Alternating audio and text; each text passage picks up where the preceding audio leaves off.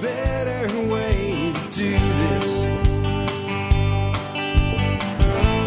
Let me show you a better way. Hi, folks. This is Jack Spierko with another edition of the Survival Podcast. As always, one man's view of the changing world, the changing times, and the things that we can all do to live a better life. If times get tough, or even if they don't. Today is September 3rd, 2013. This is episode 1199 of the Survival Podcast, and it's a Tuesday. It's usually a standalone show where it's just me, and today will be no different. I did take yesterday off. I enjoyed it. I hope you you enjoyed your day off if you had one as well. Today we're going to talk about personal libertarian living. Can it be done? Can you be a libertarian in today's world? Can you actually live your life consistent with the ideals of libertarianism in today's world? If compromises are necessary, where are they? And how do we create a compartmentalized life for ourselves with liberty on one side and the rest of the crazy-ass world on the other? We're going to talk about all that and more today. Before I get into it, though, let's go ahead and take care of our sponsors. Sponsor of the day number one today is Jeff, the Berkey Guy Gleason. What are you going to get from the Berkey Guy? You're going to get Berkey water filtration systems, as crazy as that might sound. He is the Berkey Guy, one of the top dealers for Berkey in the world. He has excellent customer service to go along with his stellar reputation of doing a lot of volume. He has great pricing for you. He's a fanatic. Absolute fanatic about customer service. In addition to Berkey's, the Berkey Guy has a lot of other great stuff for your prepping needs. You'll find him at Directive21.com. Hey, and don't be that guy that got your Berkey from the guy that wasn't the Berkey Guy when you could have bought it from the Berkey Guy. Why would you do that? Seriously, though, Jeff also has a contest going on right now. I'll have an extra link in the show notes for him today. They're running a giveaway. 7 people will each get a free Royal Berkey system. So if you get over to his site, Directive21.com, you'll probably find that. If you go to our show notes for episode 1199, there'll be a link directly to that page. Next up today, the next sponsor today is the Free State Project in New Hampshire. I didn't plan it this way, but it just seems fitting that if I'm going to talk about libertarianism, freedom, and personal liberty today, that the Free State Project be our sponsor of the day. I've been supporting these guys for going on 2 years now. They're a great group of folks. I do not charge them for their sponsorship slot like I do all other sponsors. I've given it to them as a form of philanthropy. And I really believe in the work that they're doing in New Hampshire, trying to make New Hampshire the freest state in the union, trying to trigger the move. I've contributed to them by speaking at their events, promoting their events, and I've contributed to them financially. That should tell you how much I believe in what they're doing. I have a program called Walking to Freedom. I have my own forum set up for that, and you can go there and find a new place to live. There's a lot of states that really we don't need to be giving them the privilege of our occupancy, as far as I'm concerned. These would be states on our naughty list, like New York, like New Jersey, etc. Well, it just so happens New York and New Jersey and Massachusetts are not that far away from the great state of New Hampshire. So if you're looking to walk to freedom, especially if you're in that region, check these guys out. I'll tell you what, if you want to go into a place where there's an established network of people that really believe in liberty, check out the Free State Project at freestateproject.org. Next up, want to remind you guys again about that Walking to Freedom forum. I've had a little bit of interest in somebody taking over it. I'm not really sure how to gauge it. I'm going to probably put together an application and send out an email to all of you guys that have expressed an interest and make it open to everybody and see if I can't find a captain for that ship, somebody that really believes in the Walking to Freedom mission, that wants to run that site, put a couple hours a day at least into it. I don't need a programmer type person. I need someone committed to the mission that can make sure that things are managed, handled, updated, boards are added, things like that. It's not really that hard. If you've ever worked on any forum, Simple Machines forums are pretty much the same as all the other forums. Maybe a day of playing with it to get to know it a little bit better. But if you're interested in that, keep an eye out. I'll put out something soon where you can apply to be the captain of the Walking to Freedom Forum ship if you'd like that partnership opportunity. Last but not least, do consider joining the Member Support Brigade. If you do that, you'll get exclusive content available only to members and help support the show at a whopping 18.3 cents per episode. military, law enforcement, Peace Corps, active duty, and prior service. If you email me before, not after you join, with service discount in the subject line, and in 1 or 2 sentences tell me who you are and what you're doing, or if you're prior service, tell me who you are and what you did, I'll respond back with a discount code to thank you for your service. I also extend that discount code to first responders like paramedics, EMTs, and firefighters. Again, I just appreciate the service you've done, and it's one small thing that I can do to thank you for it if you've done any of those jobs. Before we get into the main subject today, let's go ahead and take a look at the year 1199, since this is episode 1199, our little history segment that we've added. I think it's worked out really cool, and people seem to like it. In the year 1199, in the year or the month of January, there was a short-lived truce between England and France. Now, I want you to think about this. This is 1199. We haven't quite crossed into the year 1200. England and France are at war. In 1776, when we were, declaring our independence, we were seeking an alliance with France that eventually resulted in them providing a naval force for us and some other forces, and they were at war with England in the 1700s. There's a bit of a history there, the French and the English with a little bit of fighting. On March 25th, though, that truce was apparently over, because Richard I of England was shot in the left shoulder with a crossbow by a French boy named Pierre Basile at the siege of the castle of Chalus in France. The war between the kingdoms of England and France has become so brutal that Hugh of Lincoln is warned that nothing now is safe, neither the city to dwell in nor the highway for travel. So war broke down to a point that nothing was safe. Sound like anything we ever worry about? On April 6th, now understand this was March 25th, so April 6th, so a few weeks after that occurred, King Richard of England dies from gangrene. This was the Richard that was known as Richard the Lionheart, by the way. So Richard of England dies of gangrene caused by his crossbow wound. His younger brother John becomes King of England. Richard's jewels are left to his nephew Otto, King of the Romans. And as a result of Richard's death, check this out, French soldier Macartier has Pierre Basile flayed alive and hung. Wait a minute, why would a French soldier have the guy that killed the King of England flayed alive when France and England were at war? Well, that's because Macartier was a French warrior of the 12th century and chief of the mercenaries in the service of Richard of England. More on him tomorrow because life got, well, interesting to say the least for him after this happened.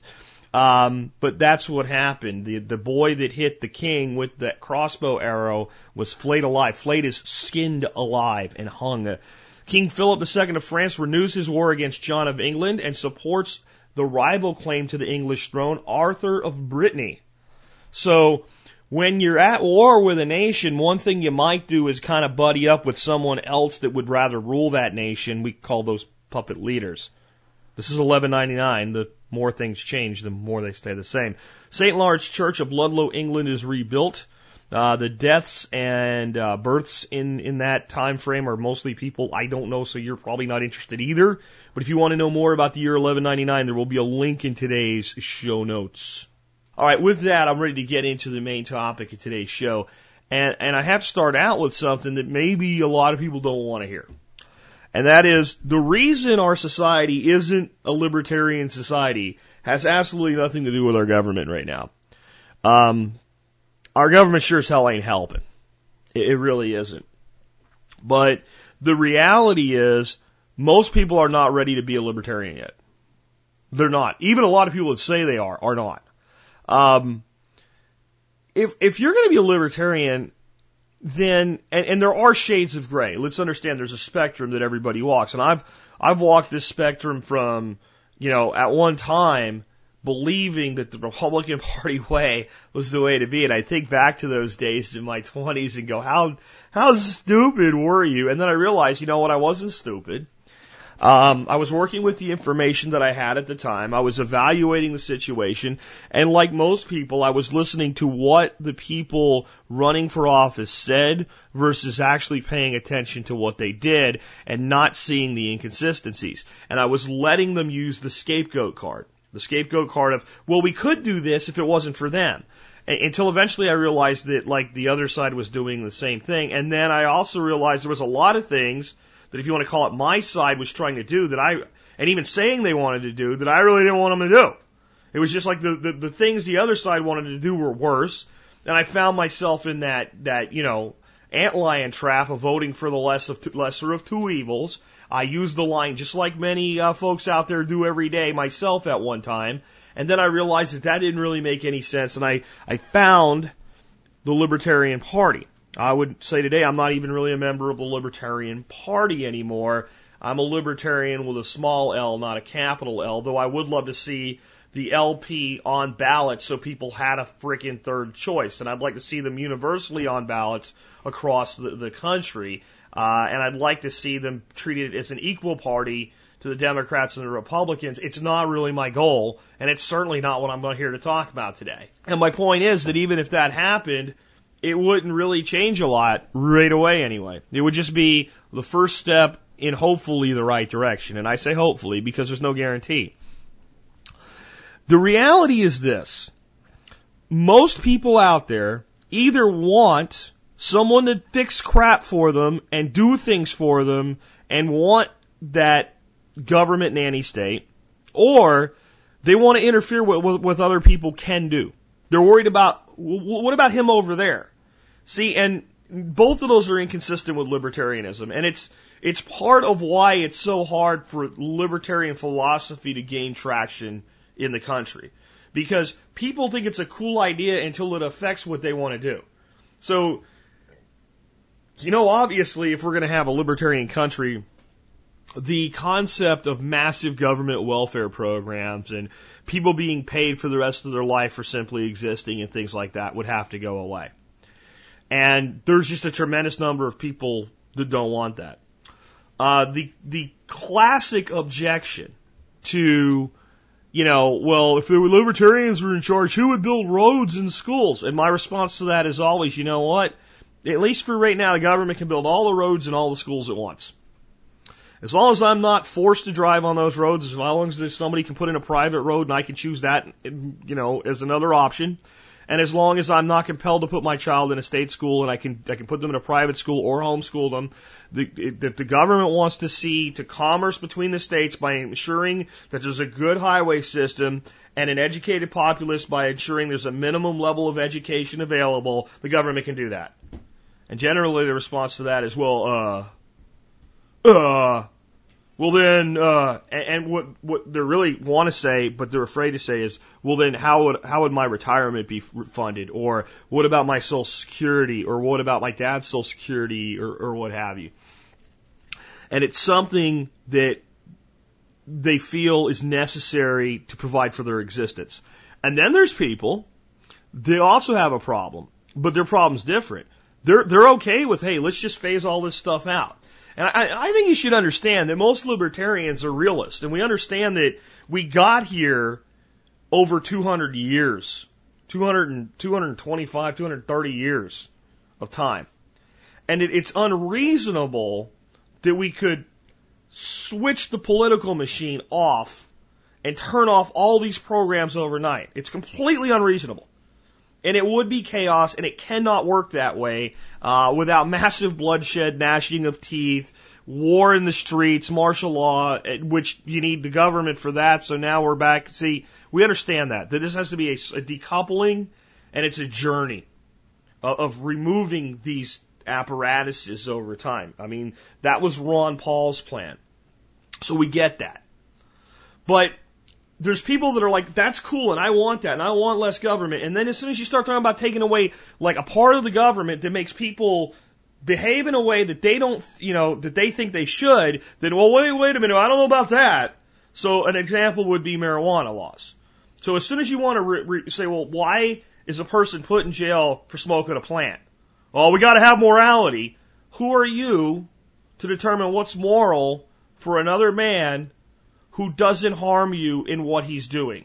Well, what about my children? Well, tell your children. Your children are your responsibility. Well, what about his children? His children are his responsibility. And as soon as you put people in that position, they're very, very uncomfortable. And if it's not that issue, it's another issue or another issue. There's a belief that people want to enforce their version of morality on others, and when they realize they can't just chant or pray or yell or wave their hands to make it happen, then they turn to the apparatus of the state. And I'm not trying to change your mind about either one of those issues today if you're in either one of those camps. I've learned over the years that the non-aggression principle applies to a lot more than just not punching somebody in the face or not forcing someone to do something. It also applies to not trying to make a person cross a bridge until they're ready for it. And libertarianism is freedom, and freedom for many is scary as shit. What if, I'll tell you, I mean, you know, in drawing up this concept of this new eco-village, Permaethos, I've heard more what ifs than since I was in grade school. Well, what if? I mean, this is the reality. What we have to start looking at is stop worrying about what if and get doing. And when what if comes up, improvise, adapt, overcome. Deal with it. What if we deal with it? What if we deal with it? What if we deal with it? What if that guy over there, he's not your, is he hurting you? Is he harming you? Is he taking your stuff? Is he pulling the roof off of your house? Is he punching you in the face? Is he doing anything like that? No, he's not your... See, as a libertarian, at that point, it's not my problem. Well, he's hurting someone else. Is he really? Well, yeah, he's selling drugs to people. Do they want to buy the drugs? Are the drugs hurting them? No. Well, it hurts them because it's not good. No. I mean, is he putting, like, you know, Ajax in his drugs or something? No. Okay, well then, not your problem. Is he actually hurting someone else? You know, is he beating someone or forcing them to take drugs or something like that? Yes. Well then he's breaking the non-aggression principle, and that's a place where you step in with minarchism and say you can't infringe on the liberties of another person, and you're doing that. But other than that, you got to leave everybody alone, and you got to take care of your own problems, and you don't get to call daddy and mommy, which is the state, when something doesn't go your way. And that is scary as hell to people. And it's not just people living off the government. I've talked to people that are relatively successful in life. I've had them look me straight in the eye and say things like, well, if the government isn't there to pass laws and solve our problems, why are they there? That's a great question. Why is the government there? What is the purpose of government? True government of and for and by the people. That government would serve the purpose of protecting the individual liberties of people, aiding with transportation and commerce, and aiding in communication and commerce with other nations. That would be about it. And again, I'm the libertarian that says we got a long way to go. Don't whine and cry about schools and roads. We can let them do that for, I mean, if they put half of the money they're stealing from us into roads and schools right now, we'd have really good schools. I'm not going to say the best in the world because we'd just be better at what we suck at as far as I'm concerned, but they'd be pretty damn good, and we'd have the best roads on planet Earth. We'd have the best roads ever seen. So if they want to build roads and schools, get after it. But the reality is, people aren't ready for it. So we have a choice to make. We could sit around and believe in our heart of hearts that everybody really is a libertarian and everybody really wants life this way, but they just can't see it yet. And one day it'll happen, and one day a libertarian candidate will come along with charisma and save us all, and it will change the system with the system. Or we can say, you know what? It's not going to probably happen in my lifetime. I'm not discouraging anybody from being politically active. God knows we need people with this mindset to be politically active. I'm just saying we can't wait for that to work. You want to do that? That's your thing. Some people want to be politically active. Some people don't. I don't think it's necessary if you're going to carve it out in your own life. And I have 14 steps that I ask people to take when they say, I want to be a libertarian, and they start wanting to get somebody elected or all that have nothing to do with that. And that's what I want to talk to you about with them today. But before I do, I want to tell you why this is a survival topic. It's certainly not a political topic the way I'm going to cover it today. There's going to be one thing in my 14 steps that has something to do with voting. And it's going to start off with if you vote. So that should tell you something. It's a survival topic because most of us that pay attention to these types of things understand that many of these systems of support are going to fail. Not if they fail, but when they fail and how they fail. We know mathematically the system is unsustainable. We know they probably won't all fail in one fell swoop and just, and it's over. They'll probably crumble. That's how most empires go down. Most empires do not collapse overnight. They crumble over time. They break apart. They fall apart. In our country, people think, well, the nation will fall apart. And it could, but the first parts of our empire that will begin to crumble will be the parts of our nation that aren't really ours in the first place. All of our influence all over the world that we hold with soft and hard power. So soft power is influence, money, goodwill, and hard power is force, right? And soft power is actually subtly applied force. So soft power is like, well, we give you money to help you build your infrastructure. That's soft. But it has a force connotation with it. As soon as you get the fish on the hook, then you can threaten to pull him out of the water and fillet him if he doesn't do what you ask. You make him dependent upon your money, or another way to look at it, there's always free cheese inside a mousetrap, right? So we set the trap, but we don't kill the mouse. Soft power. And hard power, don't do what we say, and we'll blow up your country. And we use both of those things. That will begin to crumble, both sides of it. We have military bases in over 100 countries. We're not going to be able to afford them. Our influence will wane and others will rise, and we will begin to crumble from the outside in. And eventually, a lot of these other things will begin to crumble, and many things that we take for granted that we have in this country will not be available. What does that have to do with libertarianism? If you are a libertarian, you know you have to take care of yourself. And you can store up a year's worth of rice and beans and Mountain House and freeze-dried beef cubes and alternative energy and all the stuff that you can think of. But if your mind's not right, all you've done is bought yourself time during the collapse. And eventually all that stuff will run out. The mind has to be right. The philosophy has to be right.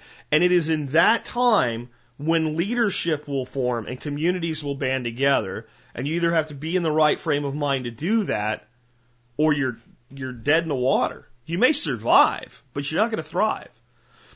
In my belief, there's no philosophy that leads faster to self-reliance than libertarianism. As soon as you can't make somebody else not do something because you don't want them doing it, then you have to create what you wanted for yourself. So if you think that something's bad, and this is a much better way to do things, then you have to do it versus talk about it.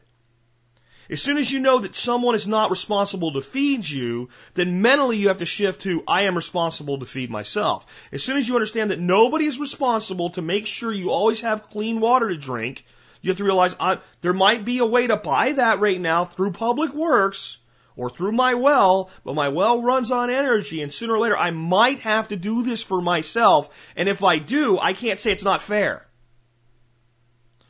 As soon as you become a libertarian in the heart and in the mind, and I want to say one very important thing today. If you are anything from an atheist to a conservative Christian, you do not have to change your religious beliefs to be a libertarian. You just have to understand that you're not allowed to enforce them on other people.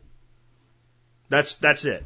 You can believe whatever you want. You can do whatever you want. If you want to be a socialist libertarian, as long as you can get people to go along with you voluntarily and be socialist, you can have all the socialism you want. You just can't make me be part of your socialism. You can't compel me to be there by force. That's it. You don't have to give up the belief. That's the greatest way in the world to be. Go see who you can get to follow you. That's libertarian philosophy. And when you get into that mindset, it's impossible then to be the person on TV bitching because it's been 3 weeks or 3 days since your power was out and the Red Cross hasn't shown up to give you food yet. Because you know you're wrong. You know you're wrong. That doesn't mean we don't help those people. It just means we don't get to be them. And do you really want to anyway? See, freedom is scary as shit.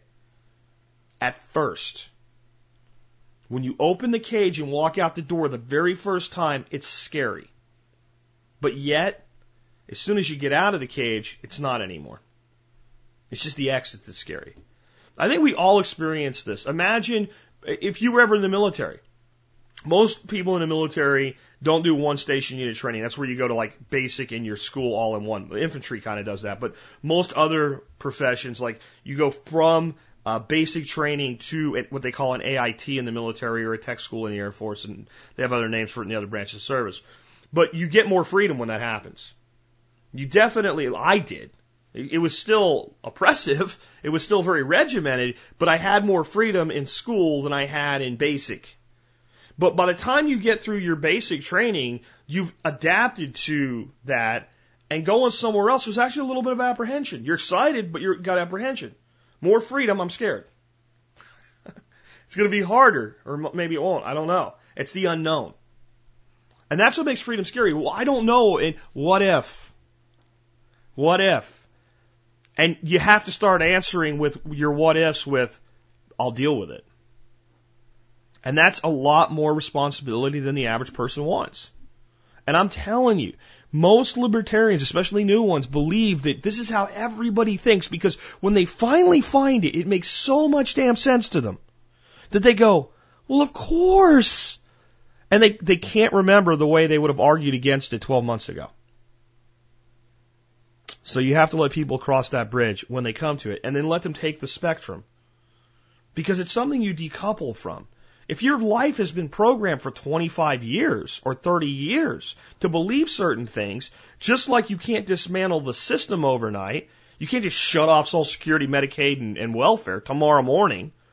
Well, you can, but you won't like what happens, right?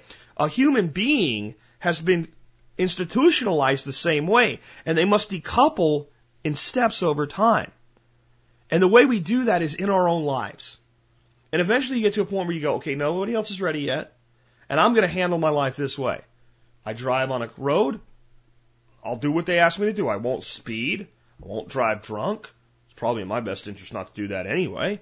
You know, I'll stay between the lines. I'll get a driver's license. I'll insure my car. When I get gas, I'm going to pay tax on it whether I like it or not, so I'm going to accept that that's going to happen, and I'll play by that system's rules. But then any place in my life that I can carve out my own little hole where I can ignore society's rules, I'll do so. Because society's rules are far more invasive than law. People are actually restricted more by what's like a conventional norm or what's expected than they are by laws in many ways. There's no law that says you have to rack up $100,000 worth of debt for a degree in communications, but people do it all the time because they're expected to and conditioned to. And that creates as much slavery as any law. And then law is used to enforce that slavery. But slavery, these are chains you willingly put on. There's people right now willingly putting on chains and building their own prisons for themselves. And that's true. And that's true all over our country. And you look at it and you want to scream, stop it. And you go, okay, well, fine, build your own chains. Build your own prison. But why stop building mine? And you realize they're not going to. So you got to find it for yourself. So my first step for personal libertarianism is believe and do as you please within the law. Within the law. Believe and do as you please within the law. Now, that's a gray area, okay? Because that would also entail, well, technically, if you and Joe barter, and Joe's a dentist, and you're a mechanic, and Joe fixes your kid's teeth, and you fix his car, you're both supposed to report that to the IRS. I don't mean that. I don't mean that. But I mean, when you go out into society, there's certain things that society says you're not allowed to do. And if you want to be in society, you don't get to do those things. You just don't. But you can believe whatever you want. Anything you want to believe, you can believe as a libertarian. You can believe that all the things that are illegal right now are wrong. You just don't get to use force to prevent people from doing them anymore. You don't get to support things that use force to enforce those things. Now, does that mean that all law is wrong? No, I think a law that you can't kill somebody is a good law. I am okay with that law. Do I think a law that you can't, you know, hook your child up to a treadmill and make them generate electricity for you because that would be abusive is wrong? Yes, because now I'm applying force. It might be my child, but I have no right to apply force to get that type of a result out of them. Do I think a law that I can't come to your house, take you captive, bring you back here, put chains on your feet and make you work in my field is a good law? Yeah. Yeah. Those are all good laws because they involve prevention of the violation of rights of another. But do I think it's in any way consistent with even our Constitution that there's now a law that if you don't decide to purchase health insurance, you have to pay a penalty? And if you don't, the money will either be taken from you or you will be subject to some other force apparatus by the state. No. No. No right to force me to do anything. Just because you believe that it's a good thing doesn't mean I actually think health insurance is a great idea. I carry health insurance. If I have some kind of catastrophic failure of health, I want to make sure that I'm taken care of. But I should not be compelled to do that. So believe and do as you please within the law. But that leads to step two. You have to spread your belief by example, not with force. So I think it would be inconsistent with libertarian idealism to support any law that uses force to get a result that interferes with people who are not harming others. If you want to support a law that repeals force, I think that's consistent with libertarianism. If you want to support something like repealing a marijuana law, so you need a law to repeal a law. That I'm okay with. You want to support a law that makes it more difficult for people to live free, then that's inconsistent. Now, if you think, and I just go to the marijuana one because it's an easy one for people to understand and get their heads around. I'm not a pothead. I'm not trying to spread the Mary Jane message or whatever the hell it is. It's not my thing. But it's easy for people to understand. But if you want to spread the message that marijuana is bad for you, then demonstrate it by not doing marijuana and showing the world all the great things you can do. And go, my life's better because this isn't in it. And then it's up to people to decide that you're right. Or the guy that says, hey, look, you know what? I burn a doob a day, and I'm a multimillionaire. I don't know how many of those people would actually exist, but if they can do it, then they can do it. It's up to the market to make the case with spreading belief by example. If you think a certain religion is the way to be, then go to your church or your temple or your synagogue or whatever it is and follow the principles of your religion and demonstrate how it benefits you and those around you, and others will want to follow you. And some won't, and you don't get to do anything with those people at all. You don't get to compel that there be prayer injected into anything. Now, if people anywhere want to pray, no one should compel them not to. But no one should be compelled to participate. It's very, very simple. Spread your belief by example, never with force. And these are things that you can't really implement in parts of the world, but you can say from now on, I will never use force or voluntarily support the use of force, even if I agree with what's being done, unless it's protecting another person's rights. And you can live that way in your mind and in your daily life. Well, how do I make you don't make anybody anything. I get it all the time. My cousin is so screwed and he doesn't understand it. And when the shit is the fan, how do I make him? You don't make. You do. You live. You're an example. He chooses or chooses not to follow your example. The next is create independence from the systems. It's the most important step because it starts to open your mind to the fact that, yeah, maybe we don't really need the government to do this after all. Try to tell someone who's successfully homeschooled a child, who's acquired a college scholarship, graduated college and has a great job, that we absolutely have to have a state for education. Try to tell that person that. The person's just going to, really? Well, explain this. Well, not everybody can do that. Again, you want the government to run schools and build roads. I'm okay with that.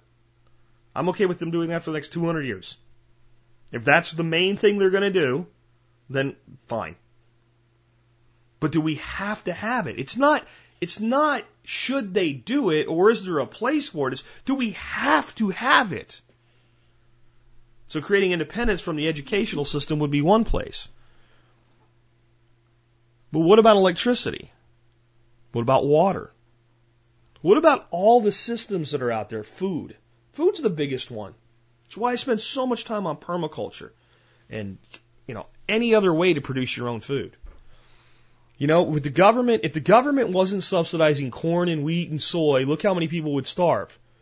Well, I'd say look how many people are starving nutritionally because the government does this. We would be much better off if half of the millions of acres growing corn, soy, and wheat were managed grasslands growing us beef and sheep and lamb and chickens. And we can do that. We can do that. There's land that's so perfect for that right now is plowed every year and made more and more useless. Again, we can't do it overnight. This is the same. Hopefully people are starting to see the connection between the two worlds. Just like most people can't decouple from the programming of society overnight and go from full-on Democrat or full-on Republican or full-on socialist or whatever it is to full-on libertarian overnight, the system more so cannot do it. If a human being can't adapt mentally that fast, how can a system that is feeding millions and millions of people just be shut off and changed? And logistically, that system can't change that fast. But it can change. And the best way for it to change isn't for the nation to change its policy and tell farmers what to do. The best way for it to change is for little operations to begin returning all over the country. For people to carve out 10 acres here, 20 acres there, 40 acres there. Communities to develop and work together to get 300 acres and demonstrate it and get it to be more and more the case, so that it's not those people feeding the rest of the country, but those people first and foremost feeding themselves and demonstrating to others that it can be done.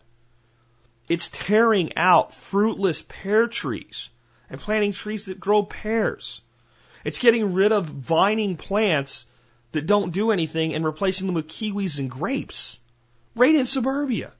And it's not the government doing it. It's the people doing it. Because if the government does it, it just becomes another system of dependence. If it's going to be a system of independence, it has to be done by choice. It has to be voluntary. There's programs and things that can be done to encourage, but not provide for. I've had people say, why don't we have the government set up a program where if you'll plant 10 edible plants, they'll pay for it? Because it's my money planting your plants. That's why.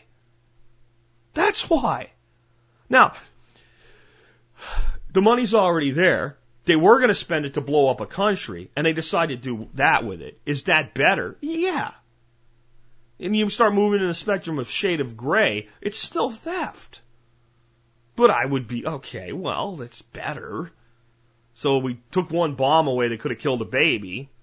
And folks, if you don't think that happens, I'm sorry.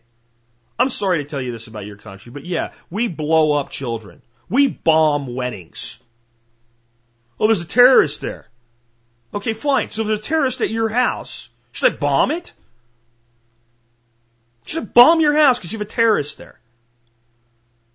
Well, what if I have him there by choice and I know he's a terrorist and I'm collaborating? What about your children? Should I blow up your children?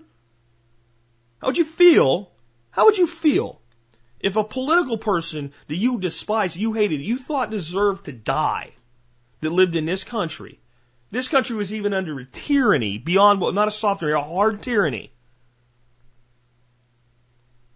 And there were children where that person was, and a foreign entity blew up not just that person, but the children. Killed American children. How would you feel about that? Well, guess what, folks? Human beings are the same all over the world in spite of the fact you've been lied to about it. They feel the same way when it happens in their country. And the way that's going to stop, believe it or not, is through us being able to feed ourselves, provide our own energy, provide our own water, deal with our own waste, build our own stuff. Because the reason we do that is because we want other people in the world to have taken from them so that we can have our easy cush lifestyle without working for it anymore. There's nothing wrong with living well. It's living well at the expense of others that puts us in conflict with freedom and liberty, which is what we're supposed to represent. So create independence from those systems. Solve your own problems whenever you can, especially with neighbors. How many times have we had to get behind somebody that has, somebody breathing down their neck to take their garden out of their front yard or take away their chickens or their pigs or something? You know, it almost always starts with a neighbor bitching.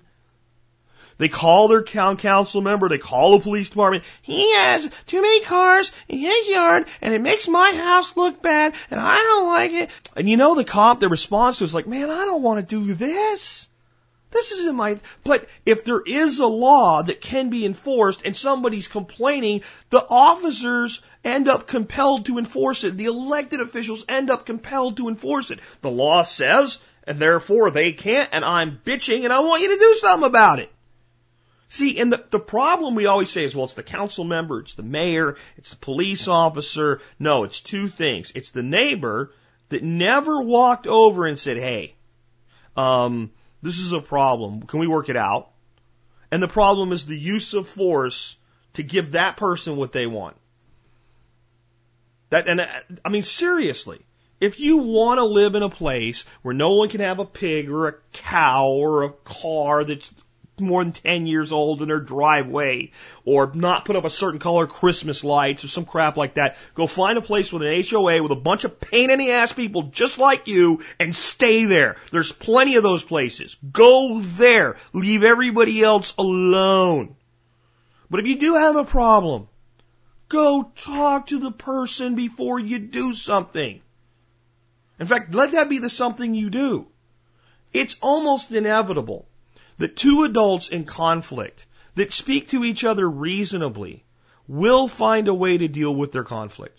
Now, occasionally, you deal with a person that's an asshole. They're like, I don't care what you think. I don't care what you do. I'm going to do whatever I want. And you need to get out of my face and go away. And then you need to ask yourself, is this person really violating my rights?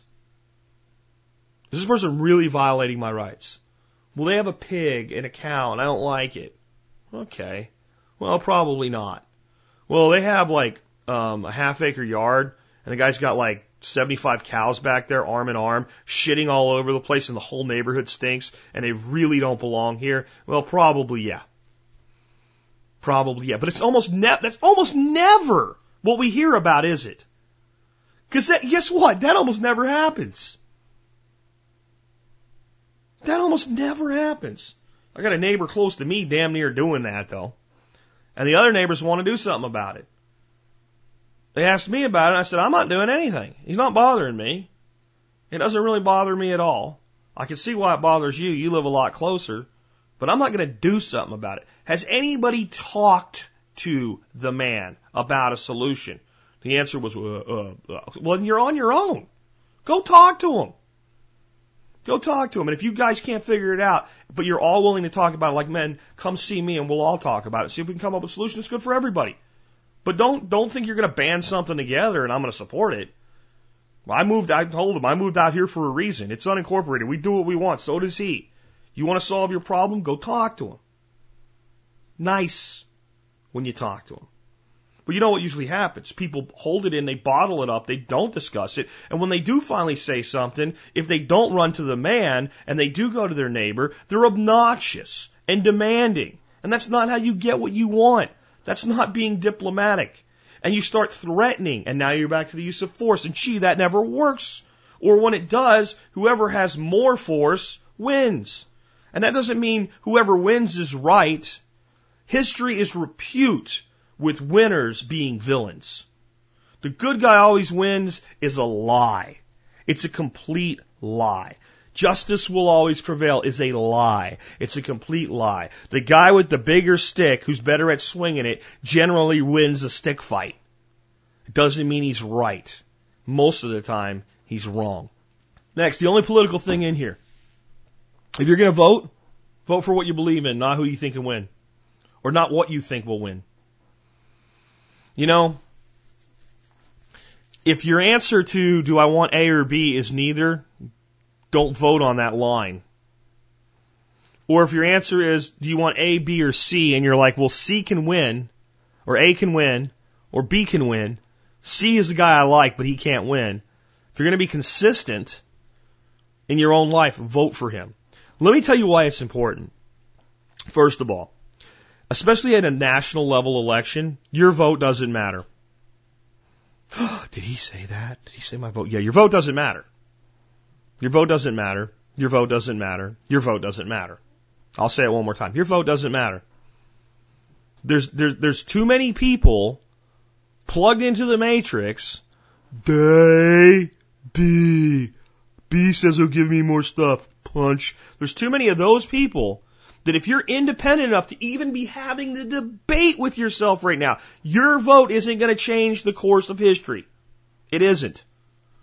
And the person you're voting for, because you believe they're less evil than the other person, is going to win or lose no matter what you do. But you're going to be the one sitting there going, I supported this ass. And no, libertarians aren't why we have Barack Obama. If you took all of our votes and gave them to McCain or Romney, Barack Obama would still be president. All of them.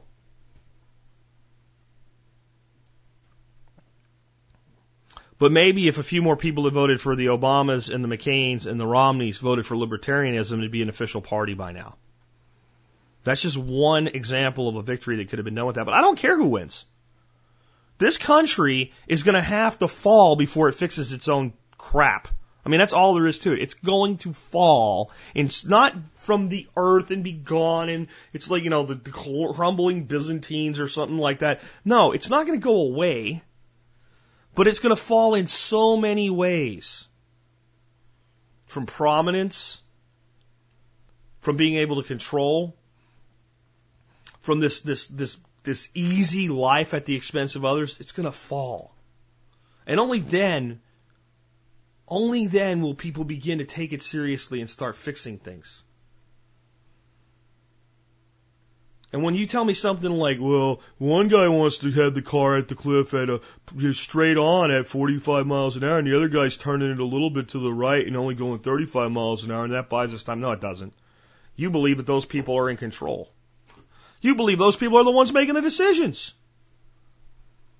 No, folks, Nabisco is making more decisions about your life than the Republicans or the Democrats. Monsanto damn sure is. Merck and Pfizer are making more decisions about your life than anybody that's ever been elected. The real people inside the Federal Reserve that actually own the banks that are the Federal Reserve have more control over you than the President of the United States.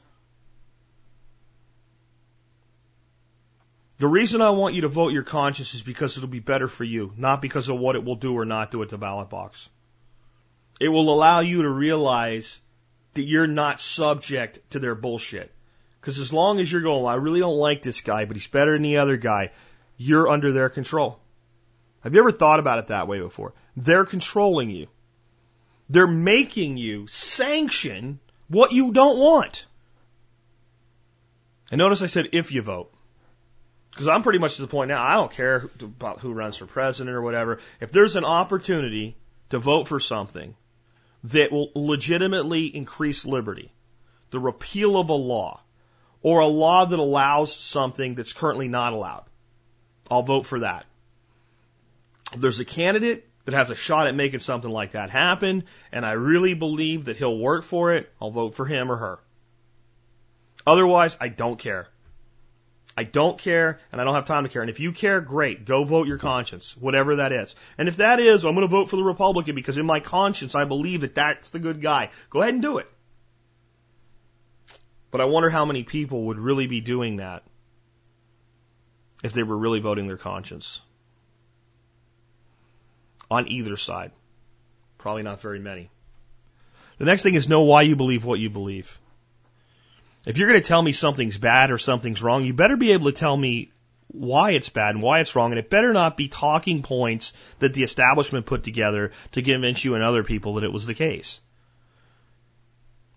If you're going to tell me something about how much worse life in China is than the United States, you better know where and when it's worse and realize it's not for everybody, and not just buy into bullshit. And even if it is, it doesn't mean we're right. It just means our way has worked better for now. If you're going to tell me America is the freest nation on earth, I want you to tell me how. And if you do that, you'll figure out in some ways we are still the freest nation on earth. And in many others, we're not. And to just say it as a blanket statement and ignore all the places where our liberty has been infringed upon more than it has been in some cases in nations like Yemen. On some issues, there's more liberty in Yemen than the United States of America. Now, I don't want to live in Yemen. And I'm not going there, and I wouldn't trade my life in America for a life in Yemen ever. But it doesn't mean that they don't have some liberties that we don't. And it doesn't mean that we don't have some liberties they don't. But know why you believe what you believe. Stop listening to the morons on the television who tell you not just what to think, but how to think about it. Next, accept challenges to what you believe. When somebody says, Jack, you're wrong about this, I'm like, fine, prove it. And don't cite a study. Well, there was a study one time, and they show these people, and who paid for that study? Taxpayers? Who funded it? Who commanded it? What was their agenda? I don't care about that. Make a case. Demonstrate it. Show me where it worked. Show me where it didn't work. But if you want to challenge what I believe, great. Give me facts, not opinions. Well, Joe says, I don't care. Right? I don't care. I want facts when you challenge what I believe. And if the facts successfully challenge the belief, then the belief can change. But if it's opinion, well, this guy's a noted so-and-so, and he says that no, it doesn't matter what he says. Show me where it worked. Show me where it didn't work. Show me the fact that I have is not true. And then even if I have one fact in a series of facts wrong, that doesn't make all the other facts wrong. It might. It might not. Well, okay, that one fact is fallen. Here's these other 8. Based on these other 8 being still consistent with what I believe, I'm going to stick with it. But that one fact, right, yes. What about these other 8 things? Can you disprove those? Now, sometimes that one fact that falls was the linchpin and why you believed what you believed. It's very hard then to go, wow, that's wrong. Sometimes it's almost earth-shattering. Sometimes people actually have their psyche damaged. I've seen it with martial arts. I've seen Valery Asenov hit somebody. And I've seen it shake the core of everything they've believed their entire life. People that have trained for 25 years. They go, that's not possible. Holy crap, that's possible. And the first thing they do is get really excited. They want to learn how to, they learn how to do it. And then they shut down and run away from it. Because they can't accept it was this easy. I spent 25, and they don't understand how valuable their 25 years was. But I've seen it in many different disciplines where people have a belief of something being impossible, challenged, and then they just, I can't do this. I'm just going to run back. I want to go back in the Matrix on this one. Because we don't come out of the Matrix the way they did in the movie. You don't pop out all at once when you take the red pill. There's little wires, metaphorical wires for the literalists, in your body, your head, your brain, your ears, your hands, your fingers, all over that have been programming you. And they come out one or two, or like pulling cactus thorns at a time. And there's times where people pull one and it goes, oh, it feels good. Oh, it feels good. Oh, it feels, oh, holy crap. Well, that means that everything I did over here was for the wrong side. And they want to stick it back in. And unlike the Matrix movie, you can. If you really want to, you can. You'll always know But if you want to run away, you can. So accept those challenges to your beliefs. Require facts. Next, never submit to government authority voluntarily. Legally resist in every way that you can. Unless it's something you want to do, right? Let's say the government, like they have, comes out and says, you must have health insurance. And you go, I'm not doing that. So you cancel your health insurance. That would be dumb. That is also letting them control you. That's reverse psychology you use on a 2-year-old, guys. You don't do that. But if you don't have it and you don't want it and you can figure out a way to not get it and you really don't want to, then don't. Especially if you can find a legal loophole to resist it with. Go ahead. Go ahead. If you can find a gray area loophole, I don't care, but keep your ass out of jail. That's all I'm saying. But when the government says, you shall not ever use comfrey internally. Okay. So how are you going to enforce that, buddy? How are you going to enforce that? Now, if you package it up and label it for internal use and sell it to somebody, then you're going to go at odds with, the FDA, and they're going to come put you in a place you don't want to be with some people you don't want to be around. Now, don't do that. But, can you actually tell me somebody from the FDA has the time to come and watch me walk around my backyard and see if I ever eat a piece of comfrey? Am I saying you should? No, I'm just saying, how would they enforce that? Just because we were talking about comfrey recently, that comes up. Because the government has banned the internal use of comfrey. Even though mankind has used it externally and internally for 10,000 years. Even though animals all over the world graze on it and none of them fall over and die. And yes, if you ate a bucket of it a day for the next couple months, you might damage your liver. If you took large amounts of extract of it, you might damage your liver. I'm not sure on that. But I also kind of know that if it was used in some way internally in small amounts, that there's absolutely no way that they're right about that. And what would they do to prove that you ate it? Pump your stomach? It's not a drug. Doesn't really fall in that world. How many other things are there that people do because the government says they have to? They really don't. The government says that you have to take cash and dollars, whether it's check, credit card, whatever. You have to take dollars. But they don't really say that.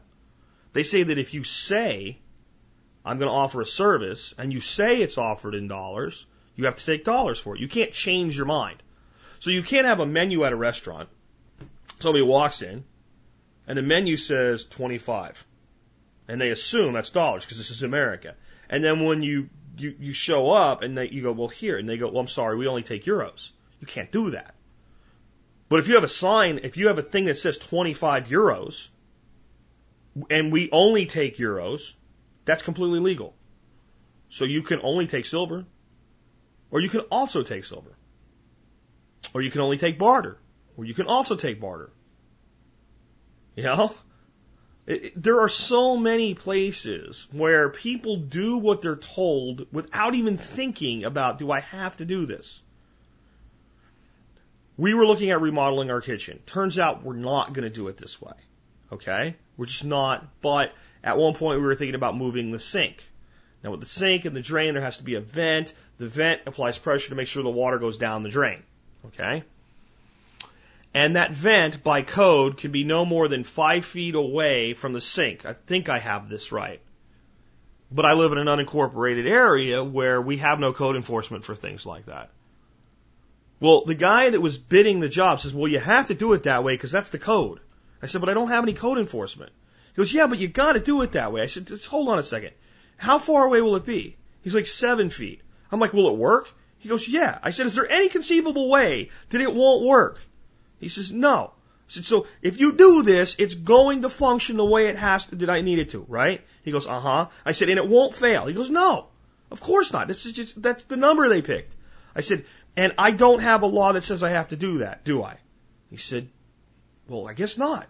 I said, then you don't have to do that. You can do it this way, can't you? He goes, yeah, sure, I can do it that way. See, he was going to do it to code no matter what I wanted or whether or not it would work, but there was actually no requirement to do so. There was no law that actually, so that's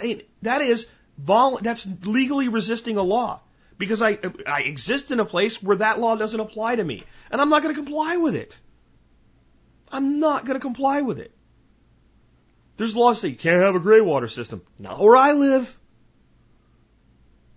So in some ways, legally resisting is simply go to a place where the law doesn't apply to you. That's actually far more libertarian than trying to force others to comply with what you want. To go into a neighborhood where they already have a law against this, where nobody wants it, and try to force your will into there. As long as there's a place you can go in, and it's not that way. Now, when there's no place left and there's no place to go, then you have no point. Now you've been backed into a corner. But legally resist in every way that you can. Don't do things just because somebody said you had to. And I'll tell you when you definitely resist. When you don't want to do what they're telling you you have to do, and there's no way for them to enforce it, even if it is a law. That, I guess, would technically be breaking the law, but if there's a law with no teeth in it, there's no way they can do this. There's no way they can enforce. There's not a damn thing anybody can really do, and you don't want to do it, but they say you have to. Don't do it. Whatever that may be. Next, create your own systems, your own networks, etc. You know, I've talked as I've moved more and more to the anarchist mindset. Right, and it was a very interesting conversation with a gentleman in New Hampshire. I can't remember his name. I can see his face, and man, this guy really asked me a question that's very similar to a question I've asked a lot of people about libertarianism to open them up to it. And he said, "If you could create a world with no state and it would work, would you do it?" And I said, "Yes." And he said, "Then." In your mind and in your heart and philosophically, that's what you want, and that's anarchism." I'm like, okay. And I'm like, but I don't understand how in our society today we can have that system, because there are so many people that will steal and rape and kill, and there are so many people that are weak enough that they need someone to protect them, and that's why I believe in minarchism as a pathway. And he's like, a pathway to what? And I'm like, I don't know. I don't really know. It'd be great to get there. I don't know that we can. And he's like, that's enough. That's enough. And then I started to learn about modern anarchist groups. Not anarchists that are trying to blow up buildings or some crap like that, or hack Google as though that helps anything, you know, or to take down the internet. Well, that's great for, I mean, how many people that, whatever. What I mean are people that have voluntarily associated with each other and defined their own rules for life. And when one of them has a problem, the others are there for them. And when one of them is being aggressed on by another member of the group, everybody goes and straightens it out. And if that straightening out doesn't work, then that person is ousted. I'm not going to make you do anything, but you don't get to voluntarily associate with us anymore, because we're not going to volunteer. You got to go do something else somewhere else. And that is a great model for prepper groups.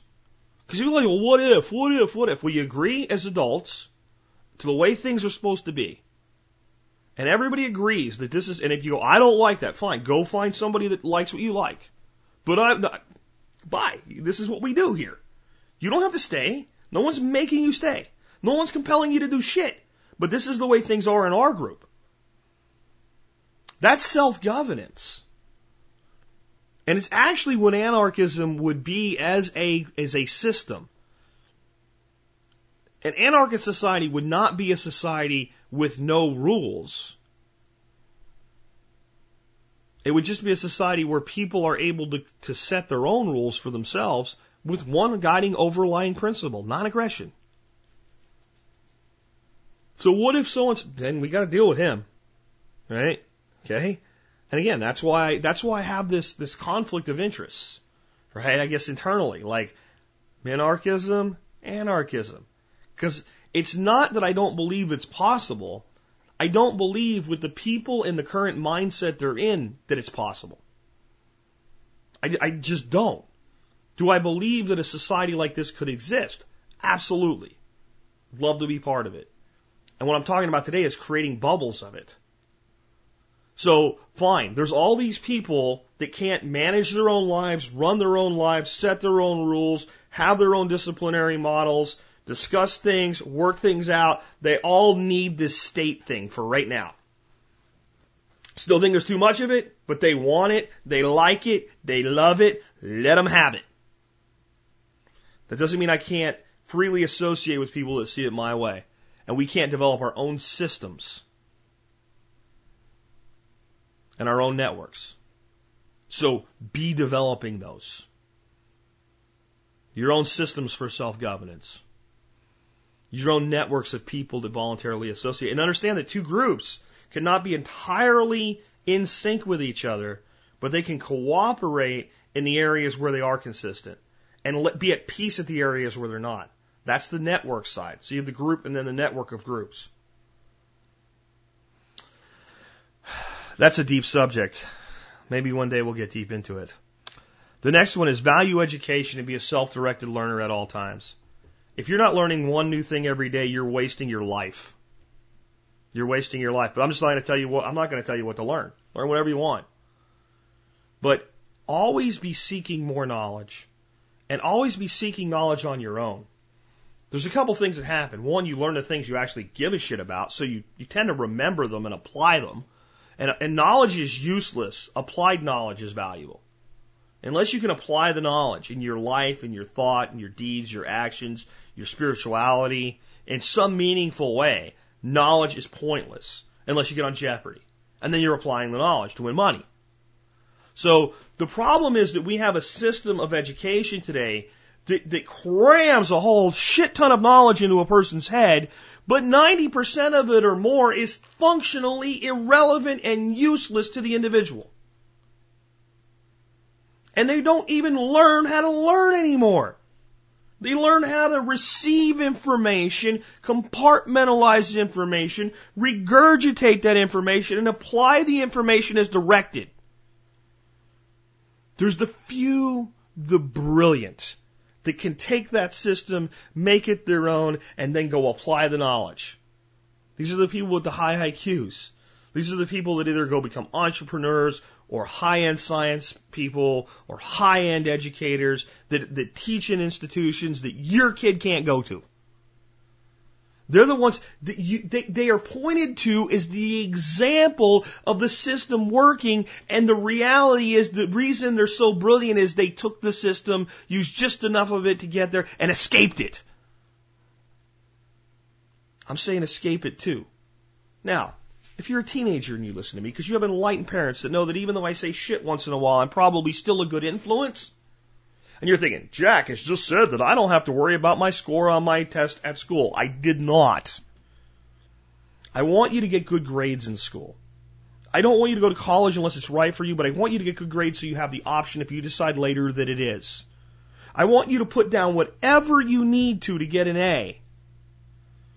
But if you think, maybe, especially in like history, or science, Maybe this isn't really what I really believe. Find out what you really believe. Give them what they want, but learn what you want. And if you like something, if you're passionate about something, I don't care if you're 8 or 80 here, learn more about it every day. You will learn to read by reading about what you love. You'll learn math by fact-checking things that you love. Focus on your education, but self-directed education. Next, never let anybody speak for you or put words in your mouth. I've pretty much made a commitment. I'm done. I'm done with haters. I'm done with people talking shit about me. I'm done with any of these inner podcast wars or inner blog wars. I'm done. You hate on me, you get banned from my site, go away. You don't like what I'm doing? Go somewhere else. You don't like what I'm doing? Don't look at it. I don't have time. You want to tell me I'm wrong? If you have facts, I'll listen. Otherwise, be gone. But the one place I will have to continue to speak up is when somebody says, Jack Spierko said, and it's factually untrue. And my only response is going to be, no, I didn't, or what I actually said was, or I said this in the context of, goodbye, go out. That's it. Because you cannot let someone else say what you twist your words. You can't do it. You can't do it because if you let that go unchallenged, it becomes a belief in others. And then you lose the power of influence. And that matters if you're a podcaster with 80,000+ people listening to you. And it matters if you're just one man running a family. It matters. It matters that the people around you would believe that you would say something you did not. But this is where it's actually bigger. What I really mean by this is when someone says, oh, what he thinks is, or tells you, oh, what you need to do is, you need to say, hold up. Hold up. Is that what I really think? Or is that what I really need to do? And if it is, fine, speak it for yourself. Don't let anybody do it for you. It breeds complacency. It breeds compliance. It breeds dependence. It really does. If someone tells you, you believe X, Y, and Z, hold up. Don't do that for me. Let me figure out what I believe for myself. And then if you end up finding out you believe X, Y, and Z, then speak it for yourself. I believe X, Y, and Z, and then follow up with the most important part, because of A, B, and C. This independent thought switch is feared in our educational system. It's terrifying to educators. How do you deal with a school of 2,500 students who think independently? The answer is you can't. Maybe we shouldn't have a school with 2,500 students in it. But until then, you do it anyway. You do it anyway. And kids, when you do it with respect and decency. And again, there's a certain amount of compliance necessary within the educational institution. What you do in your own life is what we're talking about today. But if you do enough of it that somebody ever tries to medicate you with freaking methamphetamine, tell them you don't want it, including your parents. We tell our kids don't do drugs, and then when they ask too many questions, we put them on dope. Can't do that. It's insanity. It's absolute insanity. But when I put Johnny on dope, he sat in his chair and did what he was told. Is that really the goal? Is that really the goal? I thank God this crap didn't exist when I was a kid. Because they would have medicated the shit out of me, and I was young enough and dumb enough, I would have, okay, I'll take my pills. It would have destroyed my life. The odds are, if I had been medicated as a child, every bit of influence I've had with TSP for the last 5 years would have never happened. I'd probably still be selling cable testers to people and doing great and making lots of money and everybody saying, good job, Jack, as I head for a 50-year-old heart attack. Man, never let anybody put words in your mouth.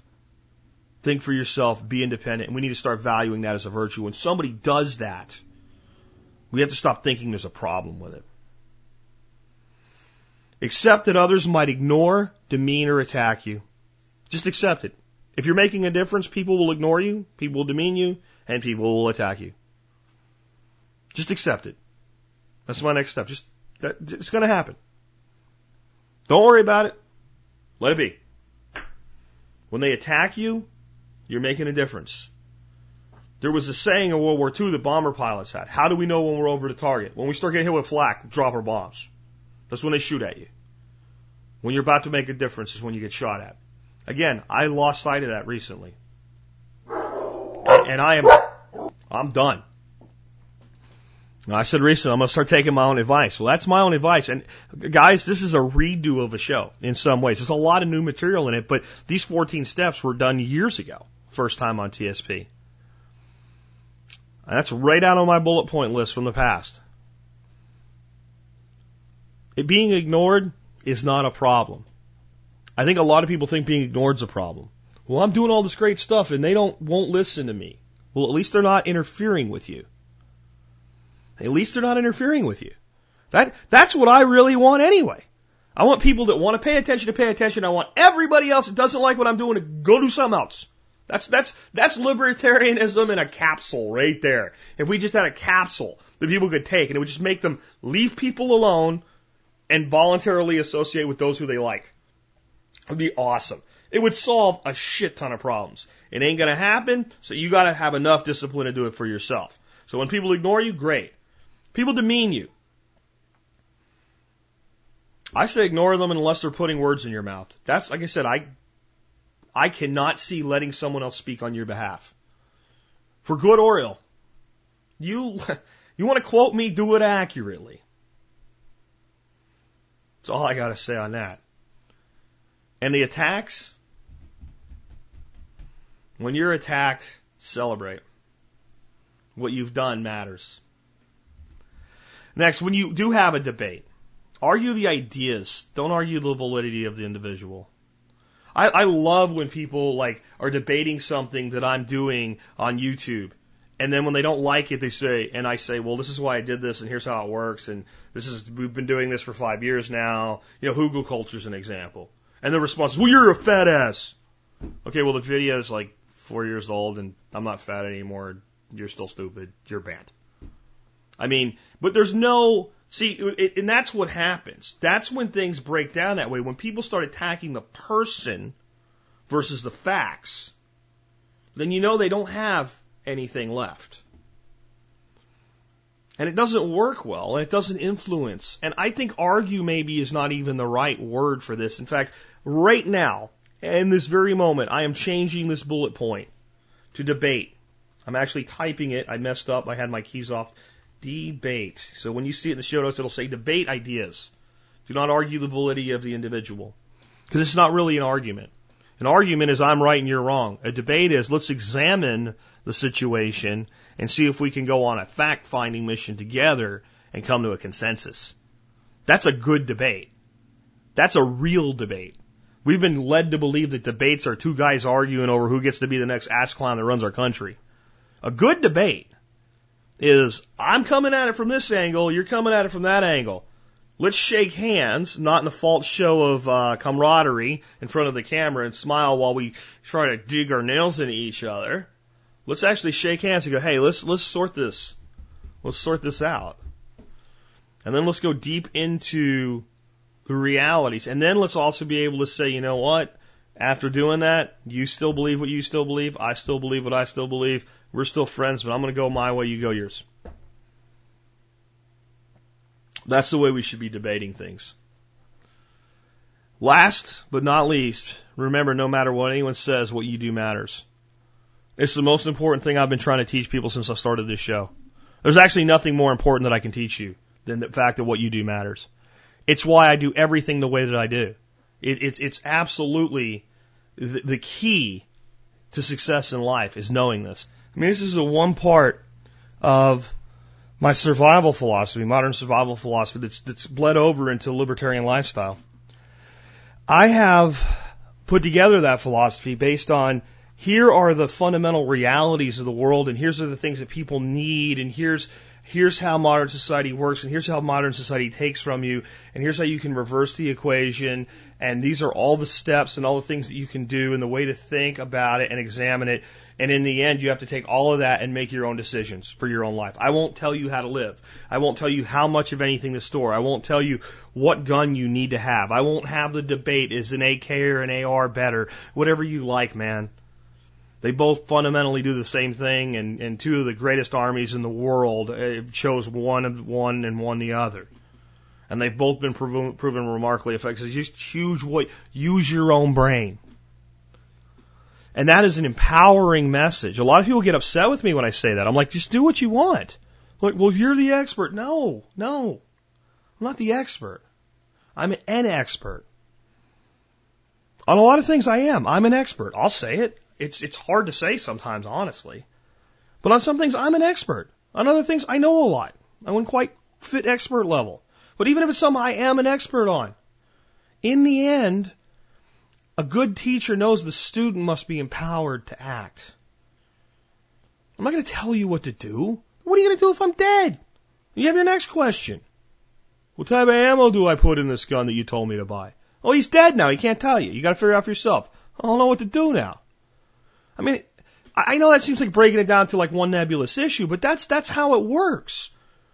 If you become dependent on anyone or anything to make decisions for you, As soon as that system fails or that person's unavailable, you don't know what to do. You're stuck. There was a cartoon. I don't remember if it was Family Guy or Simpsons or something like that or whatever, but it was in front of a Walmart store. And the guy's like, one of the men was like, oh no, look. And it was like, what happened? We lost our greeter. And like all the people coming in the Walmart store are like walking in the walls, rolling around on the floor, trying to pull carts out. And because there's no one there to tell them what to do, they can't even function. And of course, it's being extreme, like most comedy is. It's over the top. But the sad thing is it's almost true. How many people in society couldn't function today unless someone tells them what to do, when to do it, and how to do it? If you've ever employed people, you know how bad this is, especially if you are a independent thinking entrepreneur. And you think to yourself, I can hire someone, I can show them what to do, and then they'll do it. And you hire them, show them what to do, and they don't do it. And it's not that they have a bad work ethic. It's not that they're too stupid. It's that they can't function without enough structure, and you're trying to give them freedom. You're like, look, I need these things done today. Okay? I don't care what order you do them in. I don't care how you set your priorities. I don't even care if you get them all done and you do some things of your own and choose what to work on. But I need these things done today. And they go, okay. You come back at the end of the day, is this done? No. Is this done? No. Is this done? Halfway. Is this done? Yes. Is this done? No. Okay, so I've given you 5 things to do. You have 1 done, 1 halfway done, 3 not done at all. What went wrong? Well, I couldn't figure out what to do about this, so then I went over and did this for a while. And it's like, and you realize you gotta go, okay, here's what I want you to do. I want you to get this one thing done.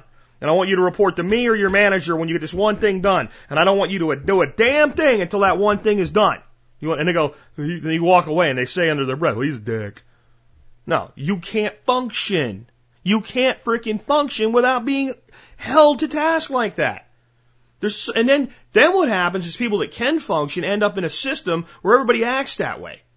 And you feel like you're in the movie Idiocracy. And you do feel like your boss is a dick, and he's not really a dick. He just hasn't recognized that you don't need that yet, in most instances.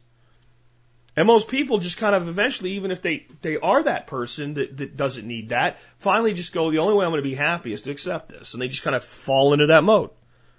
And you end up in a society where most people work just hard enough not to get fired, and most employers pay people just enough so that they don't quit. And then you start a downward spiral from there. And you end up with a society where people think that what they do doesn't really matter, that they're not important, that they don't really have any influence in the world, because they know who they vote for doesn't matter. That's part of how you end up a libertarian. You figure that out. Well, I voted for that guy, and he lost, and the guy that got elected did suck. But then the next time, the guy I voted for won, and he sucked bad too. And then the next guy promised to do this, and I figured I'd give him a chance, and I voted for him, and he sucks. And they all lie, and they all do the same things they say the other one did, and that doesn't matter, so I can't vote my way out of this. I don't make enough money to go buy an island somewhere and get the hell out of here. I guess I'm just going to rock along and do what I can and conform with what everybody says I'm supposed to do and try to make my prison cell as pretty as possible with as many doodads and gadgets in it as I can, and I'll die an old man maybe if I'm lucky, and hopefully my money won't run out before I die, you know, I mean, and then I'll be okay. That's all we all can do. That's how society lives today. Not you. Not you. I'm shoving the matrix, anti-matrix pills down you. And I'm going to keep doing it if you'll keep coming back. And we'll pull the wires out together one at a time. But actually the first wire is that what you do matters. I brought this into my survival philosophy from several conversations with oncologists or cancer doctors. And I talked to several of these folks that I could get to talk to me because I wanted to understand survival in its rawest form. Person has been sentenced to die, but they're not going to go in an electric chair. An illness is going to kill them. Doctor said, dude, you know, 1 year if you're lucky. And the guy says, well, what are my chances? And the doctor's like, you really, you know, we could try these things to prolong your life, but you're not going to make it. And you know, usually they're not quite as abrupt, but you know, they basically give the guy that message. And they have two guys that they tell that, and they believe the doctor believes it, the patient believes it on both sides. Well, okay, I'm going to die, right? Well, one patient says, I do want to try to live as comfortably as I can. I do want to live a little longer if I can't be around for my family, so I want to go on and recommend a course of treatment. And but they feel like that's just the sentence they've been handed. Now the other patient is a pain in the ass. They want, well, why am I doing this? Why am I doing that? What drug is this? Is there another drug? Are there another opportunity? And it just, like, the doctor's like, oh my God, the guy just won't, you know, this is all I got. And he questions everything. And the two people do the same thing. And the pain in the ass beats the odds and lives. And the doctor even goes, I don't understand. The doctor's like, I don't get it. This is a miracle. It's not a miracle. The pain in the ass patient knew that what they did mattered. And it was a difference. Looking death in the eye, it was a difference. And if it matters to something that finite, don't you think it matters incrementally through your entire life? If you want to live in a world where you can say, I want to live by this principle of non-aggression and non-intervention, and that's who I want to be. That's who I want to teach my children to be. That's the example I want to be to others, whether they choose to follow it or not. First step, what you do matters. Your garden matters. The time with your children matters. Taking the time to explain to your spouse why you're doing what you're doing matters. Paying off your debt matters. The research you do for your own education matters. The little battery backup system that you built and taught yourself a new skill set with matters. Learning to shoot, hunt, trap, primitive skills matters. All of it matters. It all matters way more than the logo on the vehicle that you drive. People pay more for a logo on a car. The same car, different logo, $20,000 more money. That doesn't matter. That doesn't matter at all. You know what matters. What you choose to do matters. And unfortunately, what you choose to let slide matters. In our world, we're in a sliding scale toward liberty. We're either moving toward greater liberty or less liberty. There's no static in that scale. When you're not acting and moving yourself toward more personal liberty, society is working against you and moving you toward greater enslavement. Remember that, and remember what you do matters, and work for more liberty in your life. And with that, this has been Jack Spierko with another edition of the Survival Podcast, helping you figure out how to live that better life if times get tough, or even if they don't.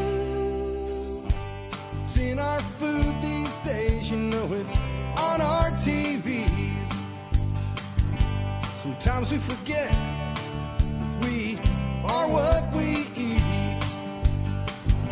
I don't know the answer. It's like there's nothing I can do. It's the price we pay, I guess, when we follow all the rules. There's a better way to do this. Let me show you a better way. You don't have to be another face in the crowd. You don't have to live the way they tell you to. Make your own way and the others will follow. Revolution. Revolution is you.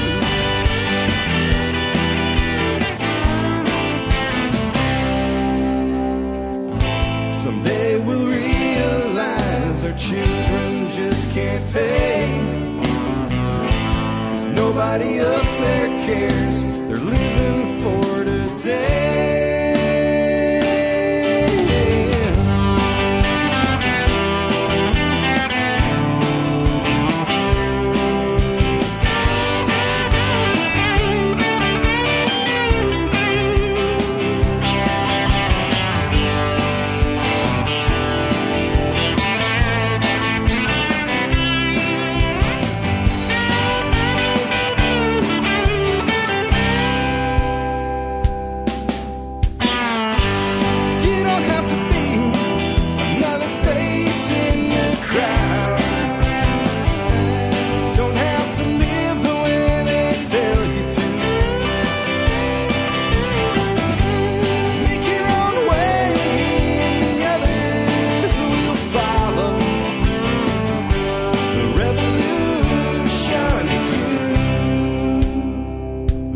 revolution is